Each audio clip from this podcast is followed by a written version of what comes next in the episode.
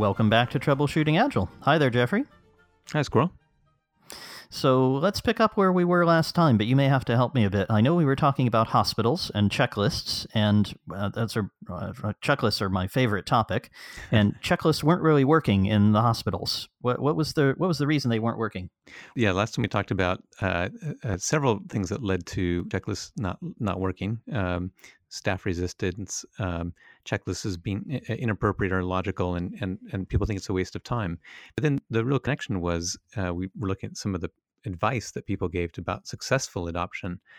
And there was one thing in particular that, that stood out to me, and and, and uh, this is where we got to tell the one of my favorite of your stories, which is the add your own egg story. That uh, when when they encouraged ICUs to um, make the checklist their own, and that was that was a, a encouragement that was given in the Michigan uh, example that had very very good outcomes.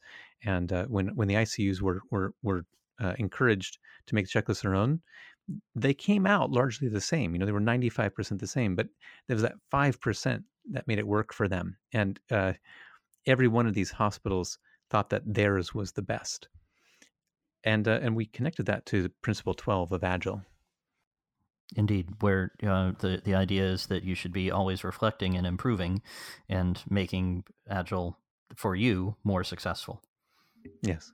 Uh, the, the, specific words are at regular intervals the team reflects on how to become more effective then tunes and adjusts its behavior accordingly you, you and i before the podcast we were trying to find desperately where in extreme programming one of the early versions of agile that, that was referred to I, I think we did finally find it did we yeah, we did in the in the uh, second edition of Extreme Programming Explained. Uh, it talks about uh, the team reflection at uh, weekly and quarterly intervals, and it also talks about reflection generally and and looking for ways to identify bottlenecks and uh, find things that are, are problematic. So as a principle, it was there, and I think you found also something on is it extremeprogramming.org? Yeah, there's the XP rules, and uh, one of the rules is fix XP when it breaks, and uh, change it so that it's better. Yeah, it's we, we found that, but I was really surprised that I didn't find it, for example, in the White Book, which is the first edition of Extreme Programming Explained. And, I, and in particular, I couldn't find the, a quote that I really, really like. And I'm just going to say it as I remember that. Um, and I'm pretty sure this was Ward Cunningham. And he said, uh, when you when you adopt extreme programming in the, the first year, you should do extreme programming by the book. And in, in the second year, you should be doing extreme programming with modifications. And in the third year, you should not be doing XP. you should you should no longer be doing extreme programming, and that re, that reflects uh, this idea that you're always evolving and, and adapting it to, based on your own experience and your own context and what you're learning. And so much so that over time, what you would be doing would have really be not recognizable to someone from the outside as extreme programming. You come in and look at what people are doing and be like, "Wow, what, how did you come up with this?" And the answer is, "Well, we just we adopted it to make it work for us." There you go. Well, we had a listener, actually, an, an old friend of mine. Uh, hi there, Anand, uh, that uh, wrote us quite a long time ago about a, a, previous episode, and he had the opposite point of view. So I'm interested in, in what you think about this. Uh, Anand, I'm going to um, shorten his quote, but we'll, we'll include a link in the show notes so you can read all of what he says. But he says, uh, if you're not doing the various ceremonies, then that means that you're not doing Agile. There's nothing wrong with that, but let's be honest. Let's assume Agile is a chocolate chip cookie recipe and it calls for certain things. People who decide that chocolate chips aren't what they want bake into their cookie something else. Perhaps they put chili instead. Well, then they're not doing Agile. They're not making chocolate chip cookies. I wonder what you think about that. How's how's that strike you? Well, it's a, I think it's a really uh, interesting point of view, and I, I, I disagree fundamentally with, uh, and, and I think because it's hear the word agile is is why I would disagree with it, because in the world of agile, there's many sort of branded or labeled methodologies, and I think it's um, perfectly fair to say. Uh, about one of those branded methodologies, that's where it's to me more like a chocolate chip cookie recipe, right? So if you said, well, yes, we're doing um, crystal, or we're doing DSDM, or we're doing XP, or we're doing, you know, so uh, some defined methodology with their practices, then you can say, well, yeah, that's the set of practices have a name, and if you if you're not, you know, that's that's you know realistically a, a recipe. But agile is different, and I think that's uh, something that a lot of people miss, and they and it especially these days where agile has become so popular. um, and uh, very few people mistake a, a certain implementation and think, well, that's agile. But for me, if you go back to the manifesto, what are there? There's four values. You'd say like, are it was what I'm doing in line with those four values, and then there's sort of 12 principles. And if I'm if I'm doing is aligned with those 12 principles, then what I'm doing is agile. And it, but it's not it's not just a set of practices. If it if it were, what would that mean for innovation? Uh, you know, how would agile evolve? It, it seems wrong to me that if if, if we use the analogy uh, of a of a recipe and I come up with some new uh, fruit that, that has never been put into a cookie before, and, and now it's like, oh, that's that's not agile because you you've had this new new practice. And I and I know you and I have often talked about given different contexts we uh, encounter, you with your clients or me with people I'm talking to, uh, we we often advise things that I've never seen in any sort of agile book, but solve the problem that they're having. Mm-hmm. And are in line with the principles. So that's the, the crucial thing is that if you have the principles and the the um, the values in mind, then um, you can create something that is quite successful and and gets the outputs that you're supposed to get from uh, an agile approach but you may not be following any practice that somebody's written down somewhere before because it might be in your very special situation it's different well I, i'd even say that there might be times where i you know admittedly we'll say there's times where I, where I probably violate some of the agile principles um, you know one that comes to mind is business people and developers must work together daily throughout the project mm-hmm. you know in, our, in my current context there are times that we don't do that that you know the, the developers are working without without business people around. So we're violating that. Yep. My clients too. I, I don't feel like we uh, somehow now failed the agile purity test uh, because of that. Now, I think what is interesting to say is uh, are there times where it causes us problems? And, I, and the answer for us is yes, there has been times where uh, access to business people have been a barrier. And then, but we, we then reflect on that and, say, well, what should we do about this next time? And we try to adopt our practices to, uh, to respond to that. Sure. And it occurs to me that it's it's similar to um, when you're you're learning various things. I have the feeling it's martial arts, but it may be something else. That when when you're learning a new practice, when you're learning a new thing to do, you first do it exactly like the the master or whoever it is who's trying to show you, and then you vary it and you try doing things that are a little bit different. But if you get in trouble and it doesn't work, you can always go back to the original, do it by the book, do it exactly the way you, are supposed to. Uh, and that gives you a good uh, base, a good grounding to work from. So you, you might want to, as Anand was responding to our episode on uh, how you might have Agile without stand ups, um, you might say, well, we'll try it without stand ups. But if we lose connection with each other and we start working on the wrong things and we step on each other's toes, we could always go back to stand ups. That, that's an approach to uh, adopting uh, a practice differently. Yes, that, that, that's right. So one thing that we both noticed, I had a, a, client write me an entire long, very well thought out email about it. Uh, uh, we both noticed that um, our friends over at Basecamp, who used to be called 37 Signals, it's very confusing, but uh, they make a product called Basecamp, and, and they wrote and, and heavily publicized a nice short book called Shape Up, and uh, they claimed it wasn't agile and in, in fact, that was part of the selling point was uh, this is not agile or Kanban or any of that stuff. Um, it's it's our own thing and it's different. And that uh, reminded both of us, I think, of uh, Anand's comment and and our discussion from last week. That um, are are they uh, are they really totally different? Have they invented something new and exciting? Should should we become troubleshooting shape up?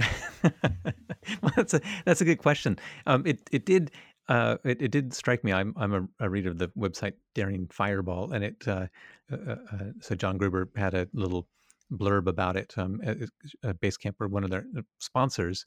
He, and so he described it's a you know it's a whole new approach. It's not agile. It's not Scrum, and your walls won't be lined with post-it notes, which I, I got a good chuckle out of.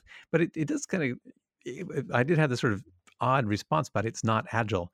And I thought to myself, gosh, I, I wonder which of the which of the uh, values they're violating. You know, do they do, maybe, maybe they value following a plan over responding to change? That doesn't sound. I don't think that's it. no. Maybe it's comprehensive documentation they're really into. Now, the one that you could argue you know maybe they value process and tools over individual interactions because they do make a tool and they may say look it's all about Basecamp and that's the most important thing. But i i, I really suspect that's not there. I, I, took a brief look through uh, shape up but i'm i'm not i would not put myself as an expert at this point. I, I do want to take a, a closer look. What i'd really like to do is talk to uh, some of the people at Basecamp, or you know, uh, Jason or Fried or something like that, and say, why why are you saying this is not agile?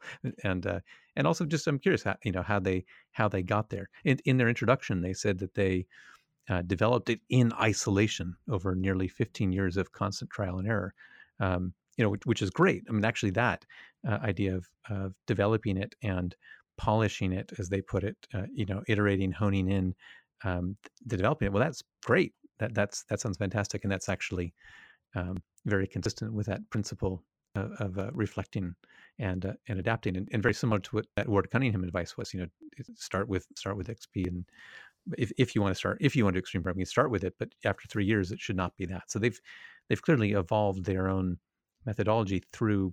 I, I am guessing very you know the sort of uh, iterative approach, uh, and, and which is great. But I I really it's not obvious to me why why they say they're not agile, except for that probably their uh, the way they work doesn't look like another agile methodology they've experienced. Exactly. So they don't have the post-it notes. They also say they they don't have daily stand-ups, and then then I liked how they put it. They say they they don't have anything remotely tied to a metaphor that includes being tired and worn out at the end, by which I guess they yeah. mean sprints and iterations and so on. So um, more power to them. I'm I'm perfectly happy to to see them do something quite different, but um, uh, what I can't see is how those things are agile. So they're saying we're not agile because we're not doing these things. It's hard to follow. I, I, I, we could be misunderstanding them.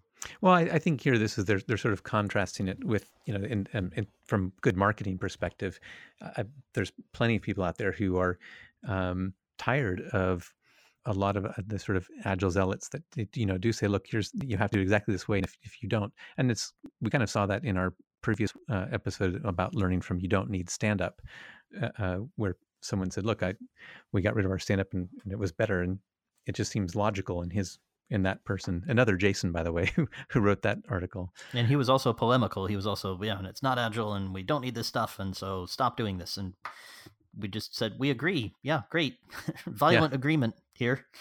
we're we're not opposed to it. But by the way, did you know that stand up does not mean that you're agile?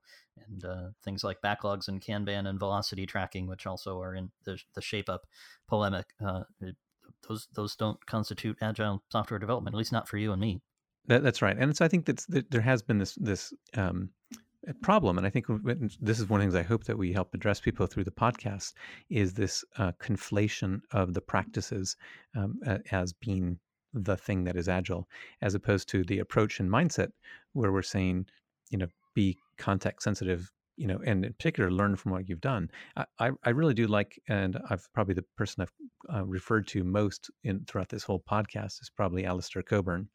um, and he's someone who's been a, a long time influence on me and what he's been busy with most recently is um, this heart of agile uh, and uh, we'll put a link to that where he he kind of distills down agile into sort of now just like four key concepts that he then can unfold, but they're like collaborate, deliver, reflect, and improve.